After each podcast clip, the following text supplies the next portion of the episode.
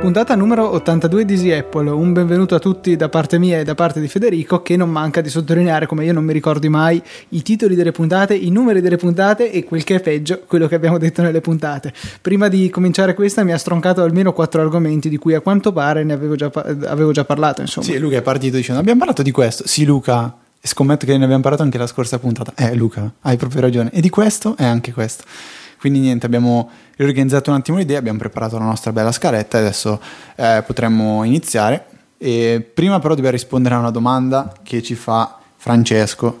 E vado a recuperare l'email che era interessante leggervi perché l'ha stesa, diciamo, bene questa domanda. Ha detto: allora anch'io faccio una domanda da papà interessato. Se ricordate anche la scorsa puntata un papà aveva chiesto se noi facessimo anche altro o... lui ha detto cazzeggiassimo soltanto con Apple. E dice Francesco: avete già assicurato che il vostro tempo, quasi tutto, è dedicato allo studio. Allora, a quanto qualche accenno alla vostra carriera universitaria? Come sono questi risultati? Non vorremmo che i nostri maestri fossero poi dei fuoricorso perenni. Ovviamente, dice lui, stava scherzando, eccetera eccetera. Vabbè, visto che ci viene chiesto, noi spendiamo una parola. Siamo al secondo anno di ingegneria meccanica quasi concluso, siamo a quota entrambi 11 esami fatti su 11, la media si aggira intorno al 24-25 e adesso niente, se tutto va bene mancano 9 esami, quindi un anno e mezzo e ci dovremmo laureare alla triennale. Quindi non siamo dei cazzeggiatori come ci viene detto ironicamente, ma ci impegniamo veramente nel nostro studio. In entrambe le cose, infatti rimane poco tempo per fare tutto il resto, questo mi dispiace, però bisogna un attimino dare delle priorità. Molti mi dicono: ma perché te la prendi così male con l'università, perché ti sbatti in questa maniera? Io mi sbatto in questa maniera perché voglio finire in fretta, sia per me perché poi voglio muovermi, andare avanti, fare altro, sia perché comunque io studio fuori città e in un'altra città devo pagare l'affitto perché stranamente non me lo regalano. Ho provato a dire alla padrona di casa che sono di Easy Apple e non ha funzionato e per cui insomma preferisco cercare di porre fine al più presto possibile a queste spese a cui costringo tra virgolette i miei genitori, per cui un altro motivo per cui ritengo insomma che sia ora di muoversi.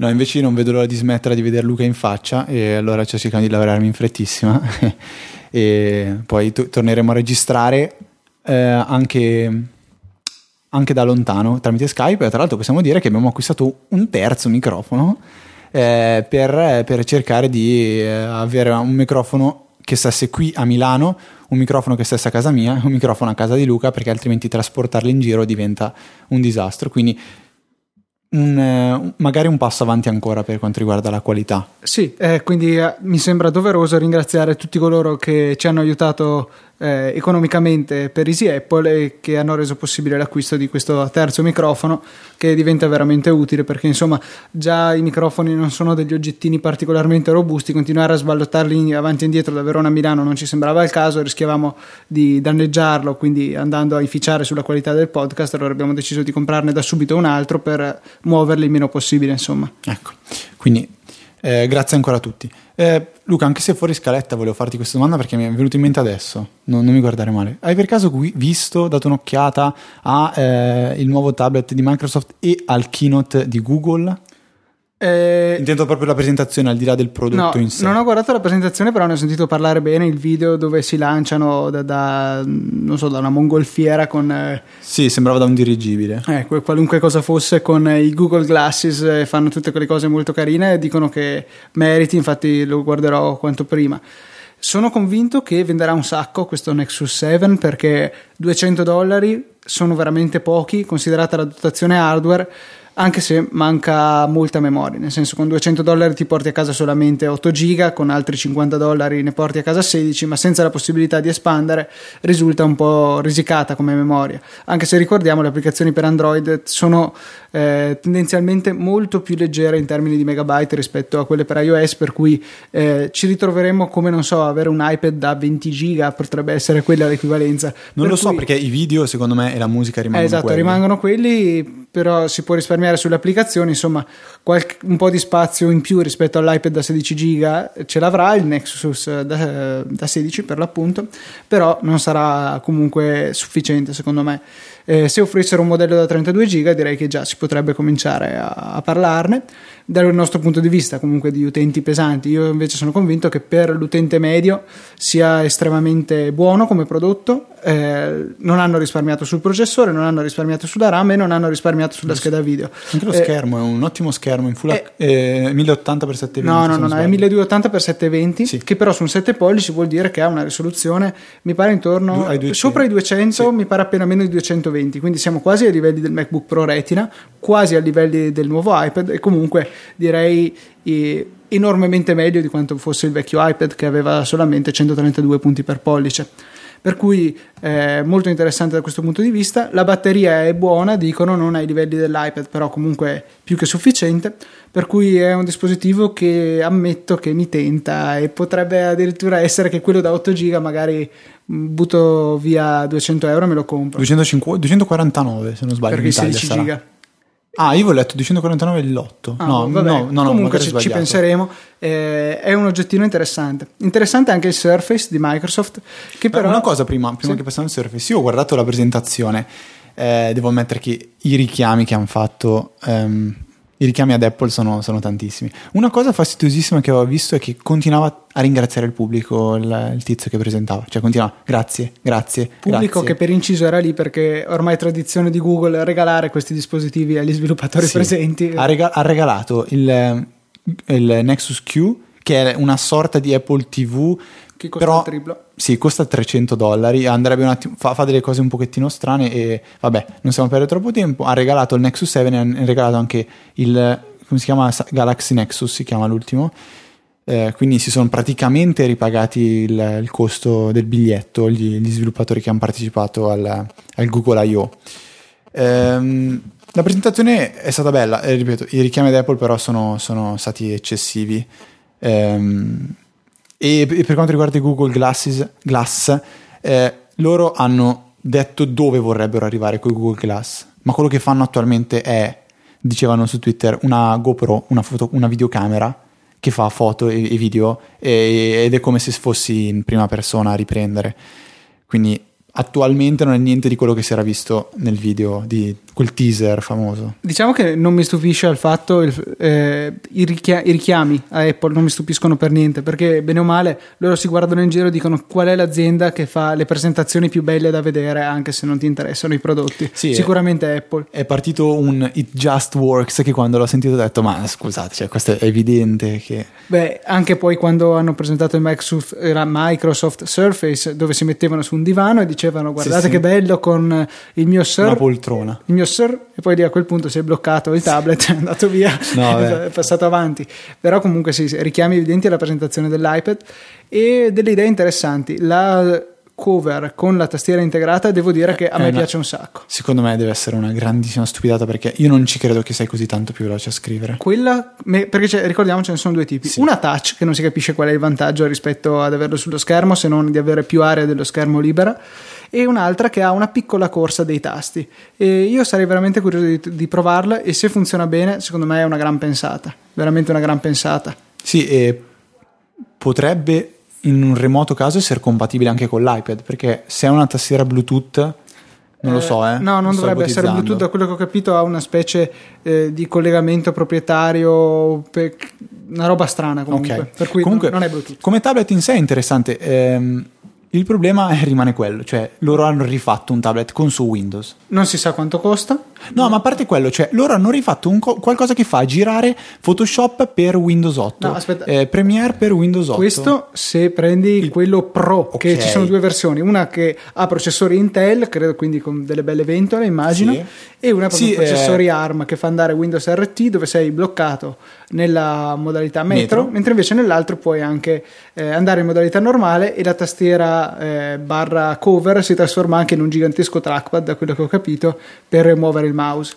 È da vedere, non so sì. quanto appeal può avere, però è un prodotto un po' diverso, no, se non sbaglio nella tastiera forse c'è veramente il trackpad con i due click destro e sinistro, No, la loro idea comunque rimane quella di avere un dispositivo che non si discosti da un computer, ma che sia un computer vero e proprio, perché anche il fatto di vedere che puoi tramite un'uscita esterna utilizzare un display anche magari full HD, per loro l'idea secondo me rimane quella di usare questo Surface come computer, come il tuo computer, e bisogna vedere se questo gli darà ragione o no. Sì, questo ce lo potrà dire solo il tempo, perché non sappiamo nemmeno quando sarà in vendita, quanto costerà, quanto dura la batteria. Inoltre nessuno ha potuto provare la magica tastiera, non sappiamo neanche qual è la risoluzione dello schermo. Vari sviluppatori presenti alla conferenza hanno tentato dei trucchetti vari per riuscire a vederlo, ma sono sempre stati fregati. Per esempio hanno cercato di andare a vedere le proprietà dello schermo una volta usciti dall'interfaccia metro per poterne regolare la risoluzione. È arrivato l'addetto di Microsoft, gli ha detto bel tentativo e gli ha strappato di mano il tablet. Vabbè.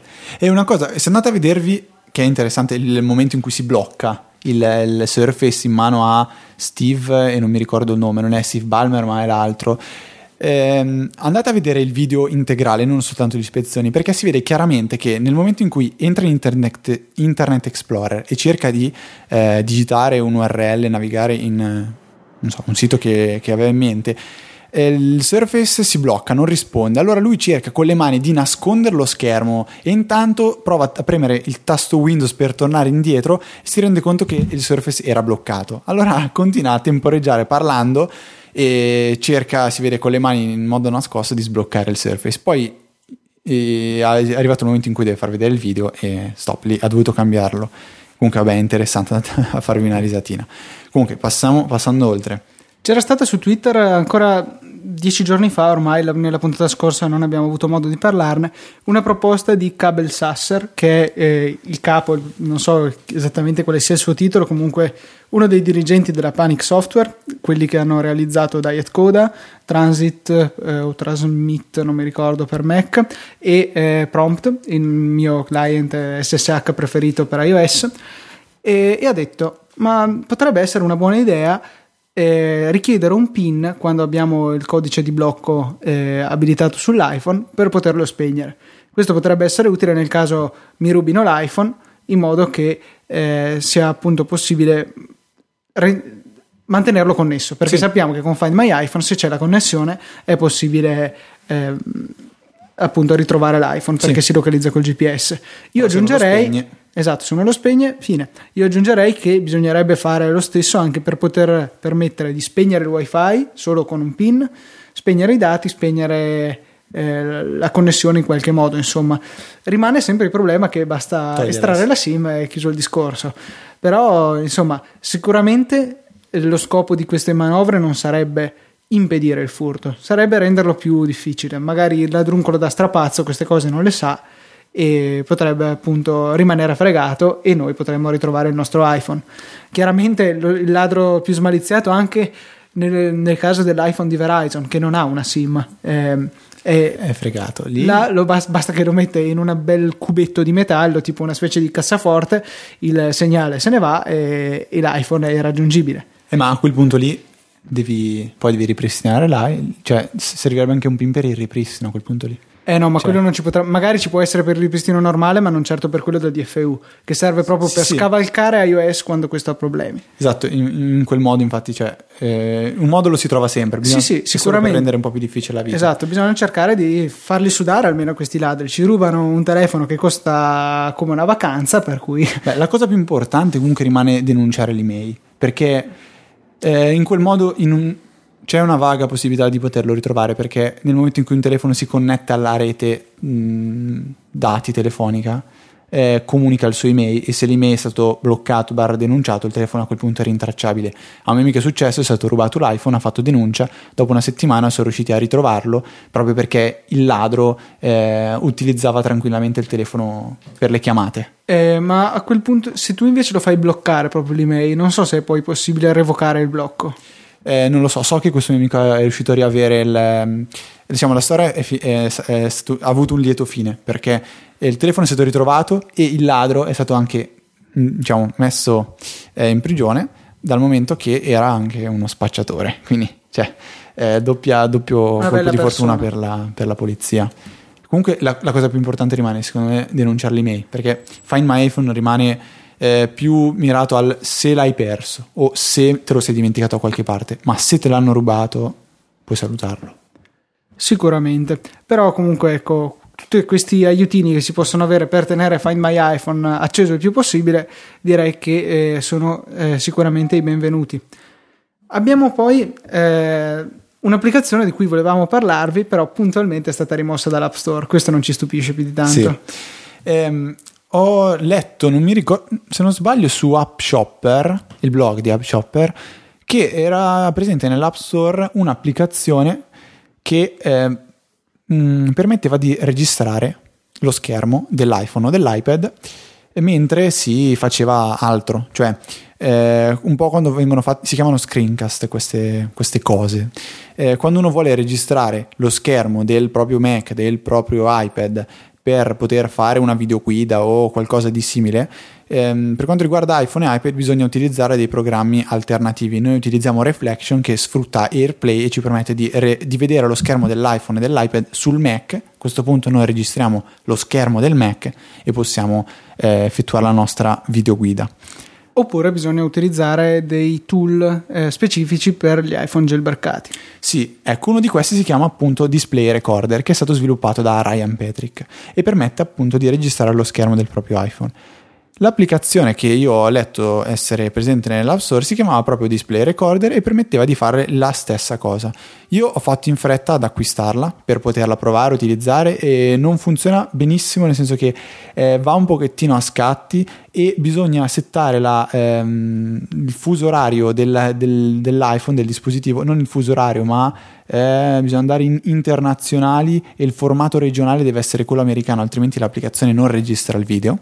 Vai, non si sa perché, però vabbè. L'applicazione è stata rimossa dall'App Store, però è stata rimossa in modo definitivo, cioè anche chi l'aveva acquistata non avrà più la possibilità di riscaricarla. Questo perché l'applicazione è infrange del copyright, che è quello di Ryan Patrick, e solo in questi casi, o meglio, questo è uno di quei casi in cui l'applicazione verrà rimossa dall'App Store e non sarà più riscaricabile in assoluto. Quindi chi l'ha comprata e intende utilizzarla in futuro, consiglio vivissimamente di mettersi una copia dell'IPA che avrete su iTunes sul vostro computer in Dropbox magari. Io ho fatto la stessa cosa con la penultima versione di Reader, quella prima dell'aggiornamento alla 3.0, perché la 3.0 richiede necessariamente iOS 5. Il mio iPod Touch di seconda generazione non può montare iOS 5, per cui sono costretto necessariamente ad utilizzare la vecchia versione, e ho pensato bene, insomma, di metterla al sicuro, visto che poi quando noi riscarichiamo un'applicazione scarichiamo sempre per forza l'ultima versione disponibile. Quindi il mio iPod Touch non potrebbe più installare normalmente Reader dall'App Store.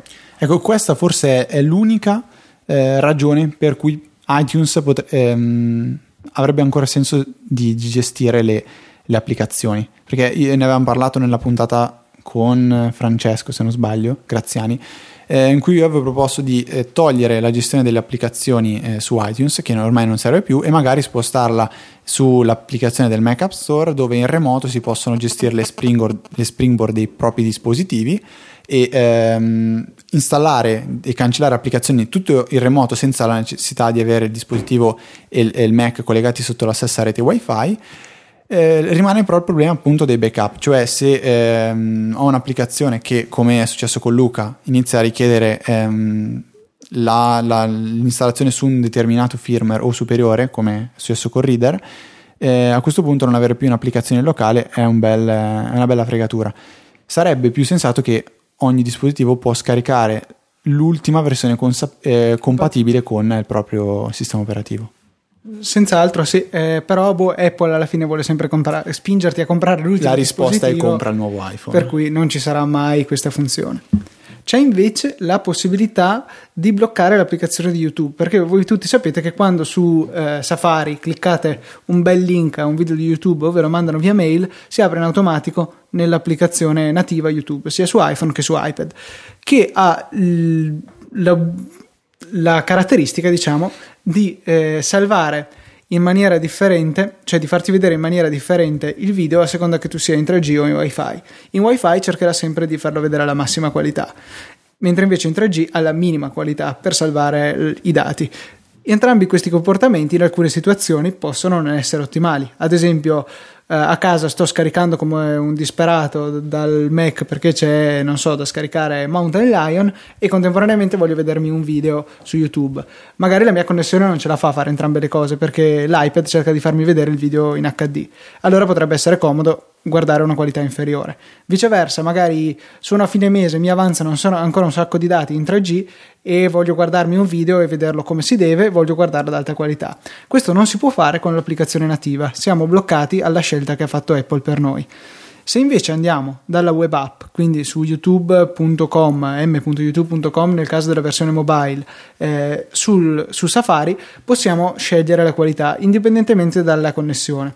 Se noi andiamo a eseguire questo trucchetto, che consiste nell'andare nelle impostazioni dell'iPhone oppure dell'iPad, perché la procedura è esattamente la stessa, in generali possiamo abilitare le restrizioni che ci richiederanno l'inserimento di un PIN che servirà poi per sbloccare l'applicazione o per cambiare queste impostazioni qualora le vogliamo, e appunto possiamo disabilitare completamente l'accesso all'applicazione YouTube. In questo modo i video di YouTube, essendo alla fine dei link, sono costretti ad aprirsi in Safari e quindi utilizzare l'applicazione, la web app di YouTube, che ci permette di scegliere la qualità che desideriamo del video. E sì, le restrizioni qui ce ne sono anche altre, però secondo me la più interessante è proprio questa. Io avevo provato ad attivare anche quella per ping, perché se non sbaglio avevo letto da qualche parte che attivandola avrebbe praticamente disattivato ping da iTunes, che ruba un pochettino di batteria con le sue notifiche eccetera eccetera. Devo ammettere che però in realtà a me non funziona. Per chi ha Siri si può disattivare la dettatura, che vabbè non è niente di interessante, no. Però si può, più interessante, disattivare il linguaggio esplicito. Devo provare a disattivarla, è che non c'è in italiano, se no volevo provare se a Ciderbolina veniva considerato esplicito oppure no. Ma adesso mi chiedo, tu quindi hai ancora la beta? No. Come ti permette di... Perché la dettatura in inglese c'è già. Ah, ok, perfetto. Ok, quindi riguardo la dettatura non Siri. Ok, andando avanti. Luca mi ha detto che è stato un major update, quindi un grande importante aggiornamento per iAnnotate PDF. Io non lo sapevo neanche, quindi ascolto volentieri insieme a voi quello che Luca ha da dirci su questa nuova versione. La prima cosa che ho notato è che è successo lo stesso identico bug che mi era successo aggiornando Reader alla versione 3.0 con il conseguente cambio di icona. Continuava l'iPhone a mostrarmi l'icona vecchia, non c'era verso di vedere quella nuova.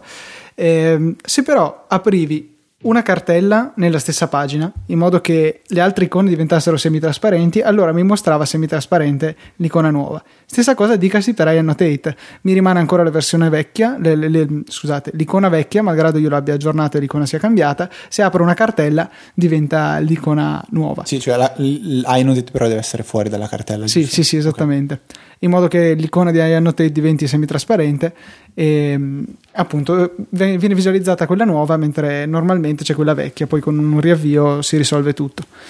La prima grande modifica è il fatto che è possibile gestire decentemente Dropbox in tutti e due i sensi, perché possiamo adesso aprire un PDF in iAnnotate proveniente da Safari o da un allegato di una mail per esempio e caricarlo su Dropbox. Prima questa operazione non era consentita e mi toccava ogni volta passare attraverso iFiles, caricare su Dropbox, eseguire la sincronizzazione di iAnnotate per infine ritrovarmelo. Questa già di per sé è una funzione veramente importante.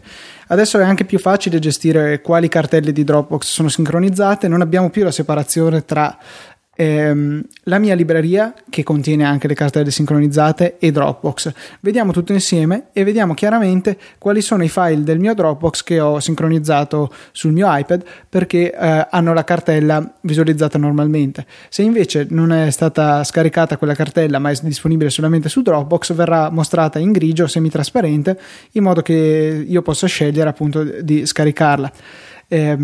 Tenendo premuto si può cliccare su Download All, che scaricherà tutti i file contenuti in quella cartella. Ogni volta che noi andremo a modificarne uno verrà poi ricaricato su Dropbox e ci manterrà tutto in perfetta sincronia. Sono state corretti anche alcuni bug delle imprecisioni grafiche che c'erano. Poi per il resto l'applicazione è rimasta pressoché la stessa, insomma i tool disponibili mi sembra che siano sempre gli stessi. La grafica però più o meno. La grafica è leggerissimamente cambiata in maniera leggera, è stato reso più chiaro nel pulsantino per sincronizzare la possibilità di sincronizzare tutto, di caricare solamente i file modificati. Ci viene mostrato un contatore dei file modificati e durante l'upload, e quindi non più solo nel download, vediamo il progresso dell'operazione. Ok, fammi fare una prova, tanto vai tu, parla. Infine una cosa che ho scoperto per caso, c'era già nella precedente versione, se clicchiamo sulla tab, perché ricordiamo che iAnnotate permette di avere più documenti aperti insieme con varie tab, esattamente come Safari. Vi consiglio per inciso di andare a vedere il nostro video confronto tra iAnnotate versione vecchia, ahimè, e PDF Expert, che trovate sul nostro canale su YouTube o nelle show notes, naturalmente. E appunto toccando la tab possiamo fare alcune cose, chiuderla, banale, potevamo usare anche la X, condividere il PDF, stamparlo, avere informazioni, eliminarlo e la cosa più importante, fare un duplicato della scheda. Questo sembra una cosa inutile, ma in realtà non lo è, perché per esempio noi abbiamo vari eserciziari che sono disponibili in PDF, così io ho la possibilità di tenere aperto in una scheda il testo dell'esercizio e nell'altra la soluzione, perché spesso magari sono distanti diverse pagine, è scomodo se magari nel testo c'è anche un disegno che raffigura delle cose necessarie. È molto più pratico passare da una tab all'altra posizionate in due altezze diverse del documento rispetto a scorrere tutto il documento fino a cercarsi la parte desiderata. O se volete imbrogliare coi sudoku potete tenere, non so, a sinistra quello da fare, a destra quello già fatto. Esattamente. E Federico appunto faceva notare, hanno tolto una funzione fastidiosa che c'era prima nella libreria, cioè il fatto che bastava tenere premuto per un picosecondo su una delle voci e subito quello cominciava a seguire il dito, veniva trascinata e si poteva piazzarla in un'area di selezione che c'è sulla sinistra. Adesso richiede molto più tempo, non si può fare con le cartelle e è molto più rapido scorrere i file, perché non c'è più una piccola area dello schermo da centrare col dito per scorrere, ma si può utilizzare tutta la larghezza dello schermo. Cioè era lo stesso problema che ha PDF Expert quando si fa la visualizzazione a pagine dove si vedono tutte le pagine del PDF una fianco all'altro, le miniature, che se tieni il dito per sbaglio su una miniatura inizia a riordinarla, quindi la sposti a destra e a sinistra. La stessa cosa facevi qui con i file, l'hanno corretto qui, spero che lo correggano anche in PDF Expert con col prossimo aggiornamento. E sempre per quanto riguarda PDF Expert, c'è un'altra applicazione sviluppata sempre da Readdle, che è appunto la software house che ha fatto PDF Expert, Scanner Pro, e in questo caso l'applicazione di cui vi parlo è Readdle Docs. È un'applicazione PDF Expert, si dicevi, sì, no, niente, mi confondevo con iAnnotate. iAnnotate invece è di una casa che ha recentemente cambiato nome, si chiamava AG Software, adesso si chiama Branchfire. Ok. Sono tantissimi tra l'altro della Branchfire, se non sbaglio. Sono 1, 2, 3, 4, 5, 6, 7, 8, 9, 10, 11, 12, 13 persone. Ecco, quindi c'è tanta gente che lavora su iAnnotate. Per quanto riguarda Readdle Docs, è un'applicazione un po' tuttofare, una specie di file manager che vi permette di gestire sia documenti in locale sia presenti su servizi online quali Dropbox o dei server FTP, eccetera eccetera. Io sono alla disperata ricerca di qualcosa che possa colmare le grosse lacune che ha iFiles, che a dire la verità non ha lacune per quanto riguarda la funzionalità, ma è un'applicazione che io ritengo sia morta, nel senso che secondo me non la stanno proprio più sviluppando. Graficamente è orribile, anche se Luca piace, però funziona, quindi tutto sommato se ce l'avete usate quella tranquillamente, a meno che non sentiate come me il bisogno di cercare qualcosa di fatto un po' meglio e di un po' più curato. Ecco, io ho avuto la possibilità di provare Readdle Docs per iPad e devo ammettere che funziona molto bene, sia per quanto riguarda la gestione dei documenti in locale, e qui si possono gestire anche le foto direttamente dal rullino fotografico. Si possono, cose che dico un po' cose random che mi sono piaciute molto, si possono scaricare delle pagine online in formato PDF, che è una cosa che io cercavo di poter fare con diverse applicazioni. Bene, ho scoperto che Readdle Docs lo fa e sono felicissimo. si può gestire il proprio account Dropbox e riorganizzarlo cartelle sotto cartelle eccetera eccetera, anche se con l'ultima versione dell'applicazione ufficiale per Dropbox lo si può fare altrettanto bene. Mi è piaciuta la possibilità di legare anche un account email e poter gestire la posta e appunto gli allegati, e si possono anche salvare le email in formato txt, HTML o salvarli in entrambi i modi. Naturalmente si possono gestire i file compressi, vabbè, questo mi sembra abbastanza scontato, si possono anche zipparli. La mancanza che ho trovato riguardo al paragonando Readdle Docs diciamo ad iFiles, è che iFiles permette di creare anche dei documenti audio, delle registrazioni audio che poi si possono caricare su diversi servizi. Readdle Docs non lo si può fare, quindi attualmente bisogna rimanere legati ad altre applicazioni per registrare delle clip audio, come ad esempio Dropbox, l'applicazione che registra l'audio e lo carica immediatamente su Dropbox. L'altra mancanza minore, ma che spero venga colmata con un futuro aggiornamento, è la non possibilità di gestire il proprio account di CloudApp, cosa che invece iFiles permette di fare. Quindi muovere i file tra CloudApp, Dropbox, il server di Z Apple, in locale, eccetera, eccetera, diventa comodissimo. Qui invece manca CloudApp. È una minima mancanza, alla fin fine non è che sia proprio questa grande necessità di spostare a destra e a sinistra i file su CloudApp, però potrebbe fare sempre comodo. Una cosa che potrebbe servire ad alcuni sapere è che si possono utilizzare anche delle chiavi private per l'accesso a server FTP, cosa che, dico velocemente due parole, SSH sì. SFTP, me la mangio sempre la S iniziale. Ho provato anche un'altra applicazione di questo genere che si chiama iStorage HD, che prometteva benissimo per quanto riguarda la grafica e la gestione eccetera eccetera. L'ho trovata, cioè tende ad essere troppo un Finder, ma quello che deve fare un'applicazione di questo genere su iPad non è essere un Finder, ma essere qualcosa che è pensato per l'iPad. iStorage HD non mi ha assolutamente convinto. Io ho provato la versione per iPad, quella per iPhone si aggiornerà dal sviluppatore ad agosto con tutta la nuova grafica e le nuove funzioni introdotte nell'ultimo aggiornamento per la versione per iPad.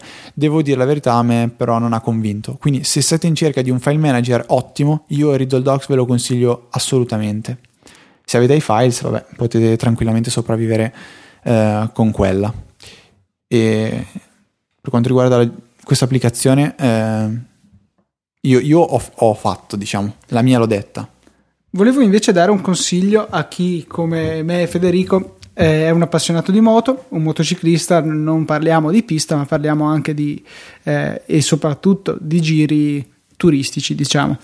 Vi consiglio di provare Greatest Roads, un'applicazione gratuita per iPhone, ma che comunque è utilizzabilissima anche su iPad, raddoppiandone la dimensione, che vi permette di cercare quali sono i giri in moto più interessanti da fare intorno a voi. Voi selezionate un'area nella mappa e cliccate sul pulsantino Show Me, una moto comincerà a girare in tondo sopra la vostra mappa e rapidamente vi verranno mostrati tutti gli itinerari che sono più interessanti da fare in moto in quella zona. Toccando su uno di questi, per esempio a me mostra Tour del Monte Baldo perché è vicino a Verona, mi pone un breve riassunto, tratto molto divertente con paesaggio misto, dalla fine del tragitto proseguire verso Riva del Gardo e poi Monte Bondone per un 100% di divertimento. È stato inviato da un utente, la lunghezza è di 63 km, ci sono i voti in stelline per quanto riguarda il divertimento, le curve, la strada come è messa, l'asfalto e il panorama, insomma, quanto è bello. Poi si può vedere la mappa con tutto il percorso da seguire, con i vari punti interessanti, con addirittura volendo la possibilità di inserire dei commenti per ciascuno di questi punti che compongono il percorso. Possiamo poi condividere su Facebook il percorso che ci ha fornito, inviarlo via mail o aggiungerlo ai preferiti, quindi potrebbe essere davvero molto interessante per pianificare un viaggio in moto, insomma un viaggio di piacere. È gratuita, si chiama Greatest Roads, vi consiglio di dargli un'occhiata anche se magari non andate in moto, ma non so, magari andate in bici, le salite mettete potrebbero essere meno interessanti, però la questione panoramica è valida anche nel caso della bicicletta. Ok, io non l'ho mai provata, però Luca me ne ha parlato spesso di questa applicazione. Prima o poi, finiti gli esami, prometto che anch'io farò il mio bel test. A proposito di test, se ricordate bene, io e Luca abbiamo un'applicazione a cui teniamo molto, c'è un'applicazione a cui teniamo molto che si chiama Sync Space, l'applicazione che ci permette di disegnare su una specie di lavagna di dimensioni infinite in modo sincronizzato, in modo che possiamo, mentre facciamo FaceTime, possiamo disegnare sullo stesso foglio di carta, e vedere, diciamo, spiegarci un po' meglio le cose che stiamo dicendo, soprattutto per quanto riguarda lo studio di ingegneria meccanica. Ecco, recentemente io pensavo, ero abbastanza convinto che SyncSpace sarebbe morta perché non era più stata aggiornata per una serie di altri motivi. Allora mi sono messo alla ricerca di un'alternativa che ho trovato in SyncPad. SyncPad esiste in 3 versioni, una che è per gli enterprise e qui dovete essere iscritti al programma, quindi non è il nostro caso, è un'applicazione gratuita. Esiste una versione solo per la lettura, che è anche questa qua gratuita e vi permetterà solo di vedere altri che disegnano, mentre c'è quella completa che costa 8 euro. L'applicazione funziona come SyncSpace, cioè avrete una lavagna condivisa su cui potrete disegnare, scrivere, cancellare, importare foto e farla vedere anche ad altre persone, sia per quanto riguarda l'applicazione, cioè altre persone con la stessa applicazione per iPad, sia tramite un URL che vi verrà fornito e che potrete vedere direttamente dal web.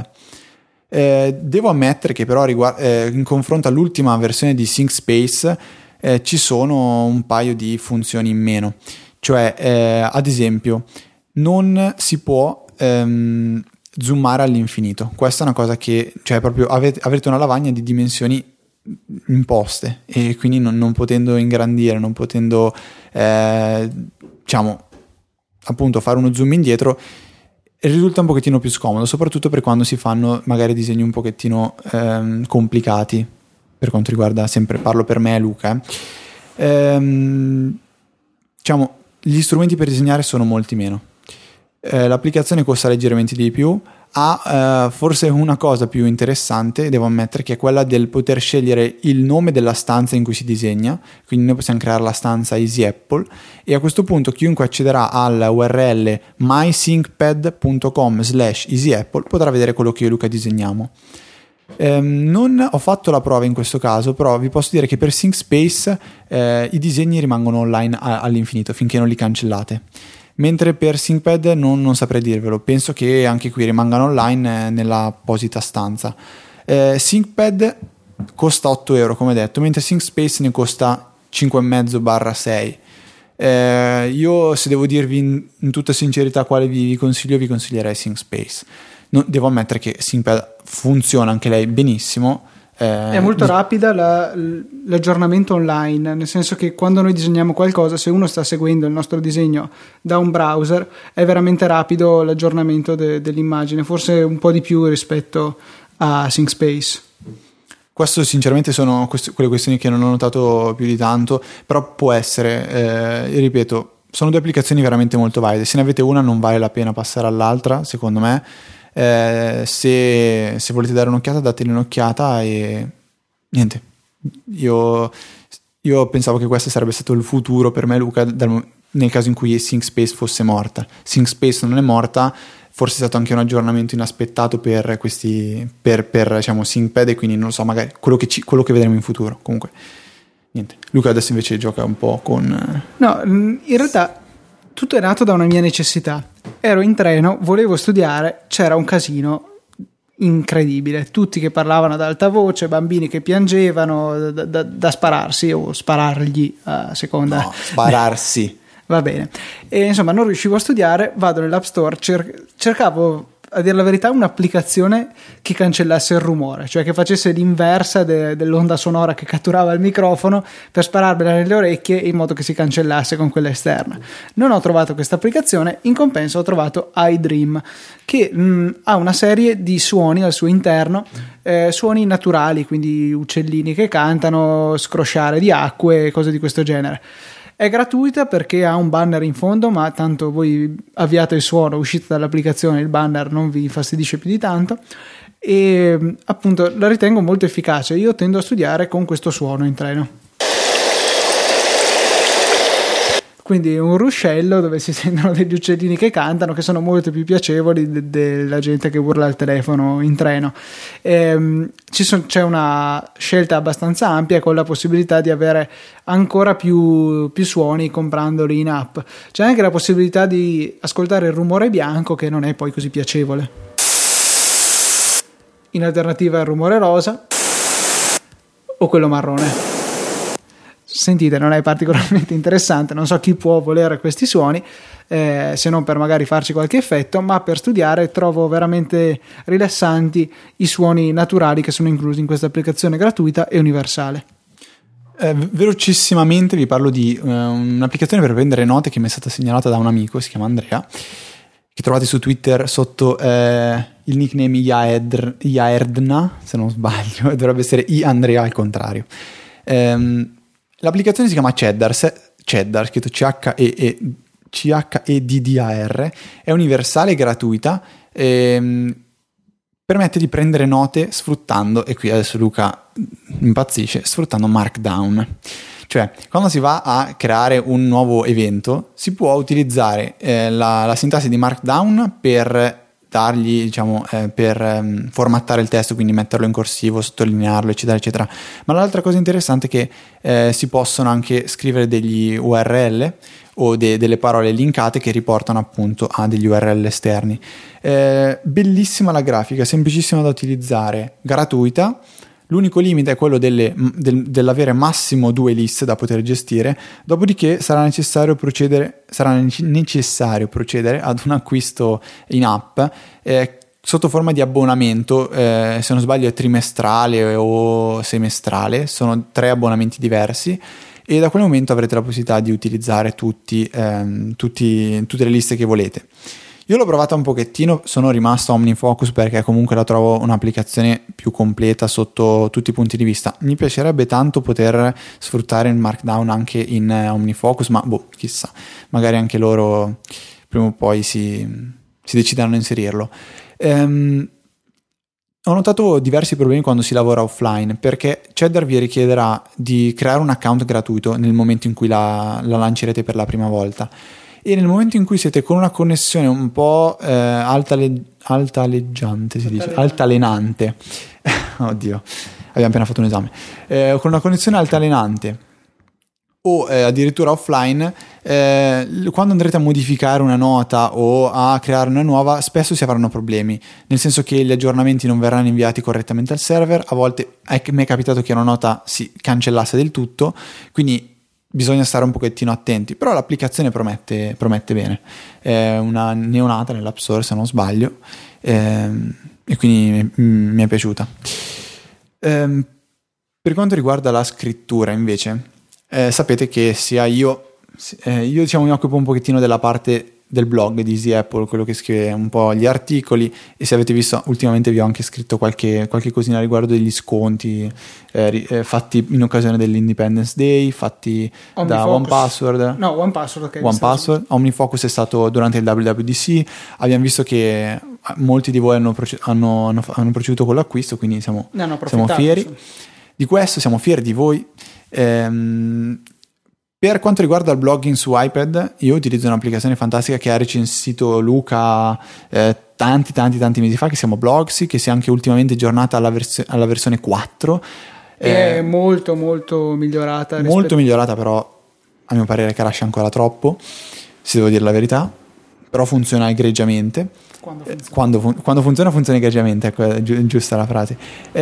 Io aspetto, a dire la verità, il momento in cui arriverà MarsEdit per iPad. Nel frattempo lo utilizzo quotidianamente su Mac, quando ho bisogno di scrivere un bel articolo sul blog e pubblicarlo, passo sempre per MarsEdit, che è un editor di testo che permette di collegare il programma ai propri blog, sia che siano su WordPress sia che siano su tante altre piattaforme. Nel momento in cui avrete legato un blog, sarete in grado di gestire sia i post che avete effettuato e sia le pagine. Le pagine sono quelle che vedete in alto in Easy Apple, quindi quella dove c'è la biografia mia e di Luca, quella del progetto, eccetera eccetera. È possibile scrivere anche nuovi articoli, ovviamente, pubblicarli, metterli anche solamente nelle bozze per poi rivederli successivamente. È possibile anche andare a modificare dei blog che ci sono online, dei post che ci sono online sul proprio blog, sostanzialmente, ecco la mia bella parola, sostanzialmente va a togliere quella barriera che c'era tra l'utente e la piattaforma, cioè non si passa più per WordPress ma si passa per questo programma con un'interfaccia che è nettamente migliore rispetto a quella di WordPress di base. Io ormai ho smesso praticamente di accedere a WordPress, al pannello di controllo, per poter scrivere post. Si passa sempre per MarsEdit. La trovate nel Mac App Store, non è, a dir la verità, proprio molto economica, cioè il prezzo, se non sbaglio, si aggira intorno ai €40. Però se avete un blog io ve la consiglio assolutamente. John Gruber, ad esempio, ha scritto che tutti i post che leggete su Daring Fireball passano attraverso MarsEdit, quindi l'applicazione è fenomenale. Io spero con tutto il cuore che arrivi una versione per iPad. Ecco, Luca mi conferma che costa €32 attualmente, $40 sul Mac App Store, e non ci sono problemi per quanto riguarda il sandboxing, perché è un'applicazione che non avrà sicuramente problemi, a differenza di altri come Text Expander o Text Expander, che è stata rimossa, se non sbaglio, addirittura, o comunque non sarà più possibile aggiornarla. Keyboard Maestro avrà sicuramente tanti problemi. Quindi Mac App Store è una questione lunghissima, non stiamo a dilungarci, ne abbiamo parlato spesso, ce ne sarà bisogno di parlarne ancora magari tra qualche puntata. Sì, magari potremmo chiamare qualche ospite più competente di noi per spiegarci veramente cos'è questa sandbox e perché crea tutti questi problemi ai programmi un po' particolari, diciamo quelli che interagiscono con funzioni più avanzate del sistema oppure con altre applicazioni. Sì, dai, quando avremo bisogno di parlarne ne parleremo. Io penso che per oggi abbiamo detto, non è una puntata delle più lunghe, non è neanche una delle più corte, però siamo veramente presi con lo studio, abbiamo la testa fusa. Speriamo di non aver creato un episodio orribile che non volete mai più risentire.